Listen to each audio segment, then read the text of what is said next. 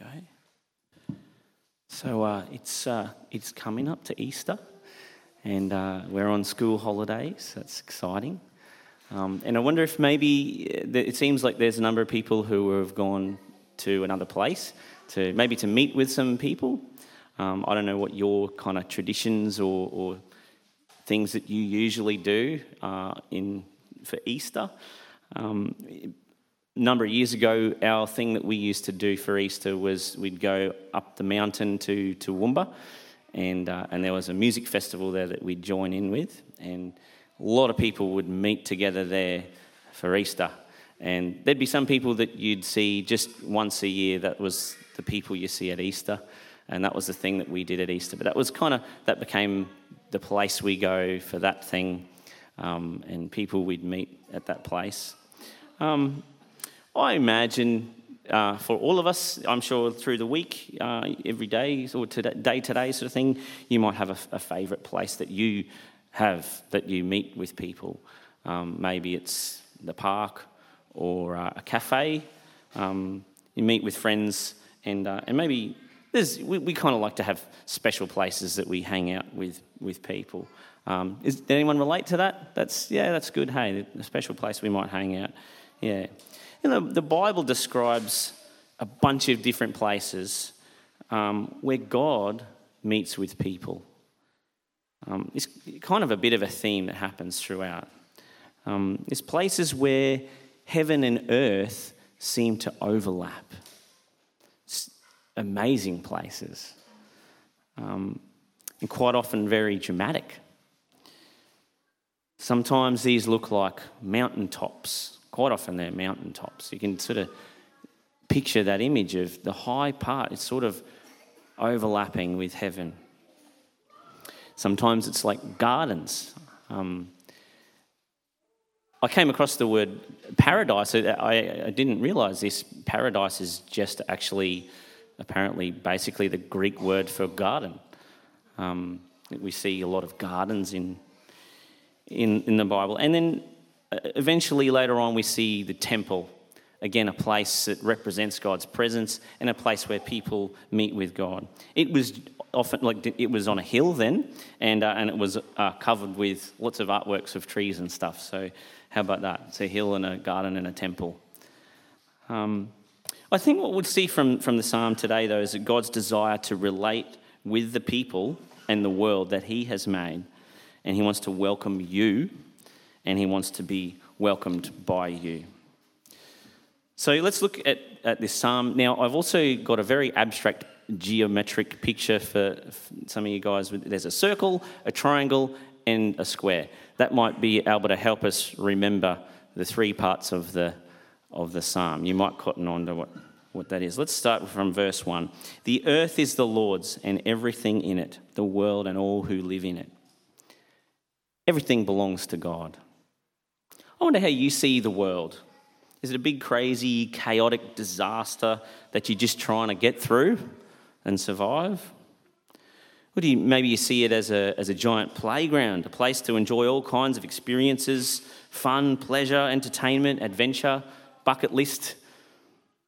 You could see the world as a big journey of discovery, um, challenge for learning as much as we can, developing into being better humans. Maybe you see the, the whole, there's a whole bunch of opportunities around you that you're supposed to grab hold of and maximize. Try and be as successful as you can. Well, maybe to you, the world looks like a whole bunch of evil that you want to avoid. It could be any combination of all that stuff. Um, as we read this psalm, we see in verse 1 well, the, the whole world belongs to God and everything in it. So that gives us some perspective, I think. Um, a few weeks ago, we, we saw Jesus telling a story about the tenant farmers um, that were renting a vineyard from a rich landowner. God's that landowner, isn't he? We don't own this place, we are caretakers. As humans made in God's image, we've been given some authority as mini kings and queens uh, to look after our world together, but the earth ultimately belongs to God. Another way of looking at it is uh, the role God gave Adam and Eve was like a priestly role. They lived and worked in the sacred garden space, and many, in many ways, they represented God to the rest of the world. As we think of God as the owner of all things, including ourselves, the owner of us, that's got to change our perspective on life. Um, we think about God as the owner and the maker. Um, there's some meaning and purpose in that, I think. There is someone who made and owns. Um, talks about the earth and everything in it. I really like this sentiment, and you see this actually in Genesis 1. It's ordered. He makes the space, separates the light and the dark, separates the water above and below, makes these ordered spaces for the first three days. And then the next three days, he goes ahead and fills these ordered spaces. Just very structured and ordered and beautiful. It's kind of a sense of making order of things, setting it out just right, and then using that space and filling it. Verse 2 He founded it on the seas and established it on the waters. that's, that might sound a bit strange. Hey, like, are we just floating here? That, I mean, scientifically, that, that could, I'm not sure it's necessarily trying to specifically describe physics here. It's a kind of a story happening here where, remember, there was, there was the waters and the Spirit of God was hovering over the waters. And these waters is kind of like chaos and mystery and mayhem. Yeah, like you can't walk on water. I can't. Uh, it's, and who knows what's down in the deep? It's chaos. But God has brought order out of chaos. He's made and founded the earth on top of all this stuff. It's like He's had victory over it. Um, describes a sense of power and authority over chaos, victory over disorder and mess. And this is God's intention for you and me keeping things in order, have victory over the mess. how's, uh, how's that looking for you in your life right now? I tell you, if you uh, had a bit of a look in, in the car I drive to work each day, have a look inside there you'll see a fair bit of disorder and mess. um, we see the beautiful order of things in the Garden of Eden didn't really last too long either. Adam and Eve chose their own way instead of trusting God, and they excluded themselves from this beautiful paradise meeting place with God. Further down the track in Genesis, we see, you know, in the time of Noah, God allowed the chaos of humanity's sin and violence to kind of come to its fullness and overflow in a, a flood. God allowed that to happen. So while there was order, humanity chose disorder. And at that point, God allowed that sort of decreation to happen. But even in that time, there was a way, wasn't there? A way of salvation through that. Noah and his family got on a boat and, uh, and at the end of it all, they landed on a mountain. That's nice, isn't it? Well, Maybe one of those special places.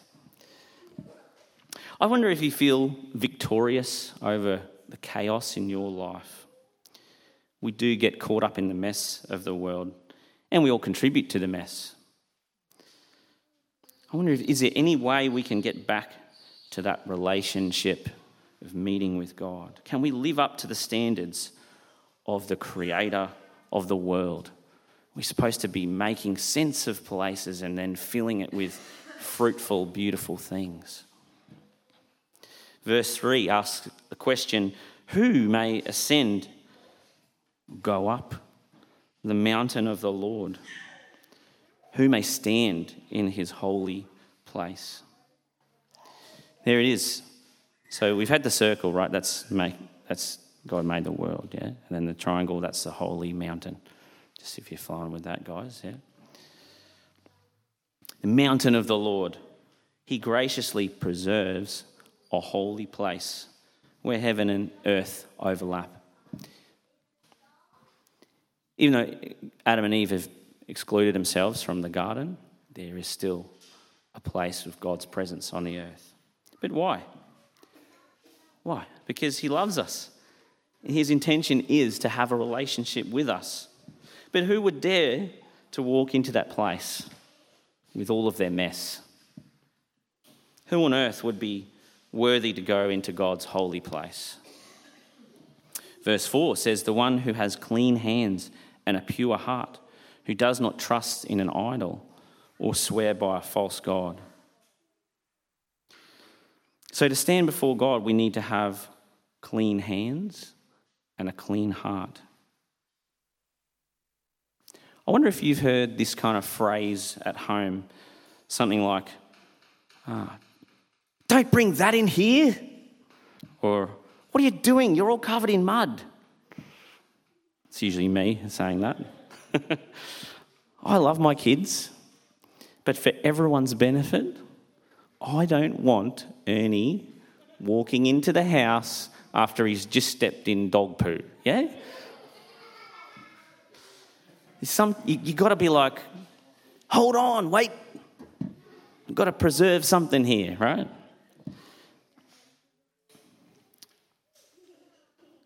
The psalmist says about clean hands and a clean heart. What do you do with your hands? Have you got mess on your hands? Since COVID, we've gotten pretty good at washing our hands. But I wonder if our actions have caused some mess for others or for ourselves this week. Are you clean? And how about on the inside? Again, last week we heard uh, Jesus describing the Pharisees. They were cleaning the outside of the cup, but not the inside sort of all for show, but they were hypocrites. I know I try and look like a good person on the outside, but God knows what's on the inside. What are the hidden messes that only God sees? And then the second part of verse 4 well, are there idols that we worship? The original language kind of, it's, it's a bit quirky. This is poetry. This is beautiful, isn't it? There's this kind of really interesting thoughts within there. The second part of this verse, sort of the original language tends to say that, you know, one, who wouldn't lift up their soul or their, their being, their life towards an idol. Other Psalms talk about lifting our soul to the Lord in worship. I wonder if we might lift ourselves to other things that would want to compete with God. I guess maybe you could say, well, what is it that gets you up in the morning? Is it, I want to serve the Lord because this is the earth that belongs to Him and I belong to Him? Or is it, I want to make more money, I want to be popular here or achieve this thing? Lots of opportunities for idols that come up there. Do we look up to things? That would be a potential idol. And the other little part there is swearing by a false God. I don't what kind of false things we say or allegiances that we kind of make with things that are false and wrong. If we want to have relationship with God, we have to have a desire for holiness, for cleanness. Do you want to bring dog poo into the house of the Lord? No. God is the creator. We can't just be careless about this. But we need His grace, don't we? We need His cleaning. And actually, this is kind of why the people are coming to the temple to ask for forgiveness and be cleansed. So we see God, again, like that, that boat that Noah had, God making a way for people. God making a way to welcome us despite our mess. I'm going to just jump to verse 6.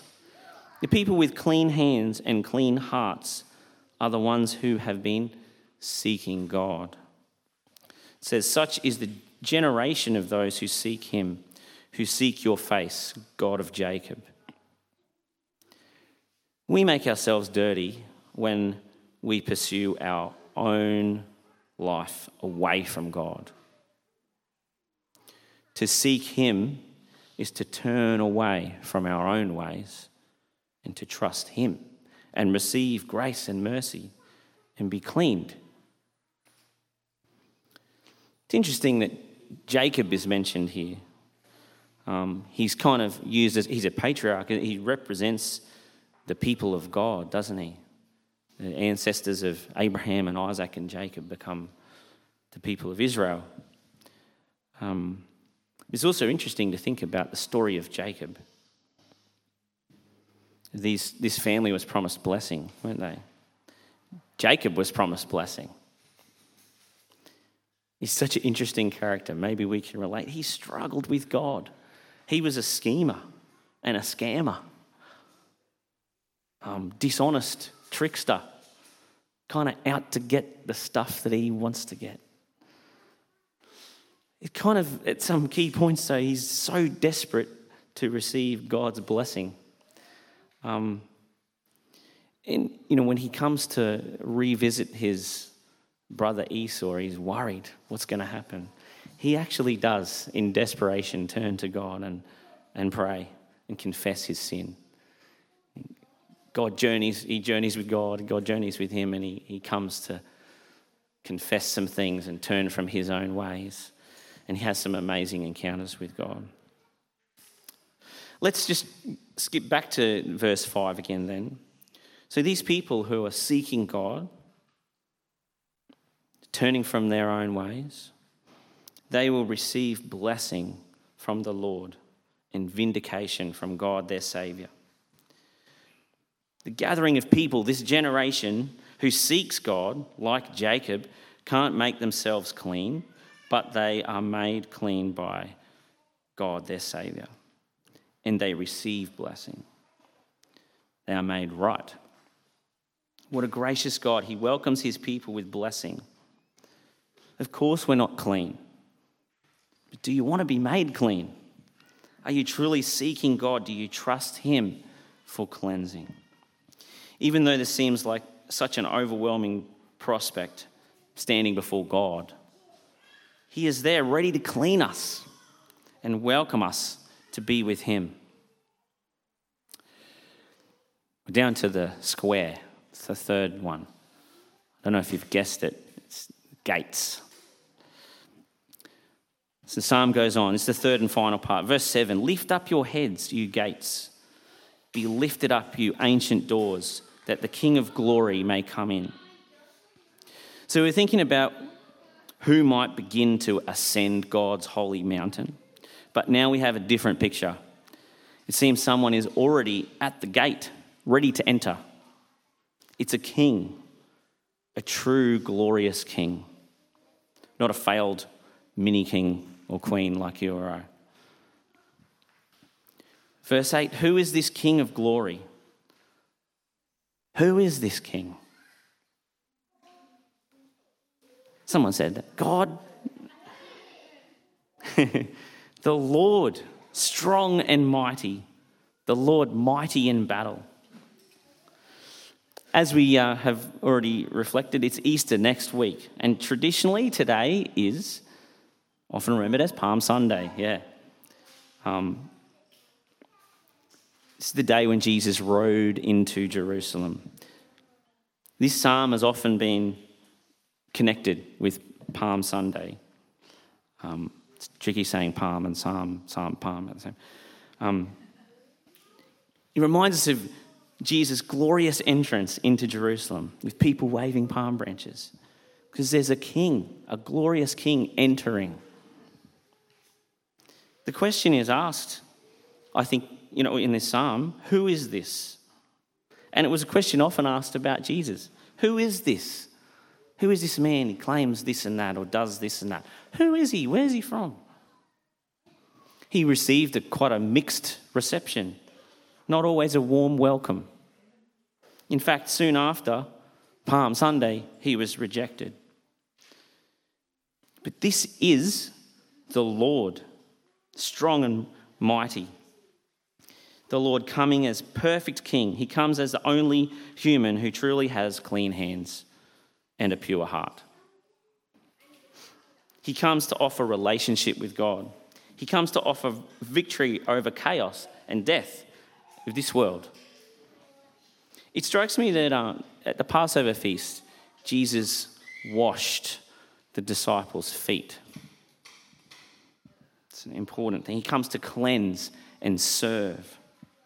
Jesus talks about himself as the true temple. People meet with God through Jesus. We see Jesus going out to those who clearly don't have clean hands. But perhaps these people are desperately seeking him. Jesus is the holy space brought down to us, the owner and the creator of the world with us. But like those evil tenants, there are people who are unwilling to seek the creator and the owner of the world. As humanity dumps their very worst on him, Jesus remains strong and mighty. He is beaten, whipped, mocked, and killed. Jesus takes all of our sin, rebellion, chaos, and mess onto himself, and it takes him to the grave. But the strong and mighty King of glory wins. He comes alive again with victory over all the mess and chaos. As both temple and sacrifice, Jesus is raised alive and able to offer perfect cleansing and atonement for our sin so that we can truly have relationship with God. The ancient doors, says those ancient doors, perhaps the ancient doors of the beautiful paradise garden can be opened again. Those ones that have stayed shut for so long, the King has come to open them. And so then, Verse 9, the question is Will you welcome him? Verse 9 Lift up your heads, you gates, lift them up, you ancient doors, that the King of glory may come in. I wonder what kind of gates you have personally. We tend to be guarded, suspicious, afraid. Perhaps you've been hurt by someone you trusted. They might have seemed like a kind savior or a hero, but then instead you're left with chaos and mess. Idolatry, stuff that we think could be a God, lets us down. Sometimes we're keeping these gates closed. But now is the time to lift up your head. Don't be ashamed. Cleansing is here, forgiveness is here. The mighty King Jesus is at your gate. By his Spirit, he's bringing the holy space to you. Right at the end of the Bible, in Revelation, there's a quote from Jesus which says, Look, I stand at the door and knock. If you hear my voice and open the door, I will come in and we will share a meal together as friends. You see what's happening? God is wanting to come in and be welcomed in. We can become a temple of the Holy Spirit. That sacred, holy place can actually happen in us. That is mind blowing.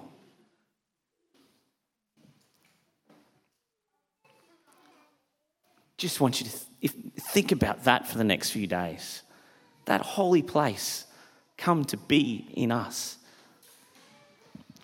Verse 10 Who is he? The King of glory, the, the Lord Almighty. He is the King of glory.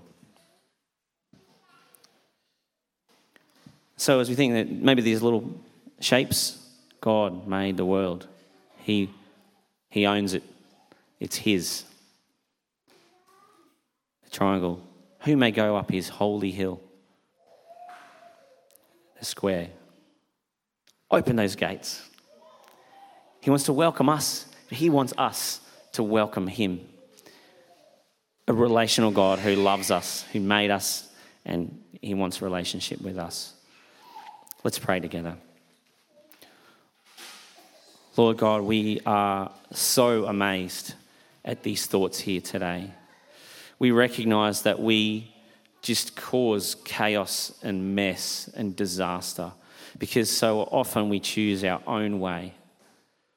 We come to you now admitting that we have been wrong. We're sorry for our pride, sorry for our selfishness, for not acknowledging you as creator and owner of this world. Lord, we long for your cleansing.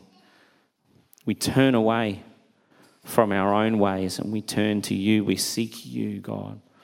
We ask for your cleansing that we might be brought into your presence. Lord, we thank you for what Jesus has done, taking on all of this curse of sin and death and mess. We thank you that he has victory over that and that in you we can have victory. We thank you that you love us and you want relationship with us, Lord. I pray for anyone here today who has not yet let you in. Lord God, help us to trust you and to let you in and welcome you into our lives as Lord. Change us, God. Be our King, be our Lord. Show us the right way as we follow you. Cleanse us and make us right. And we thank you for the blessing there is in that. In Jesus' name, amen.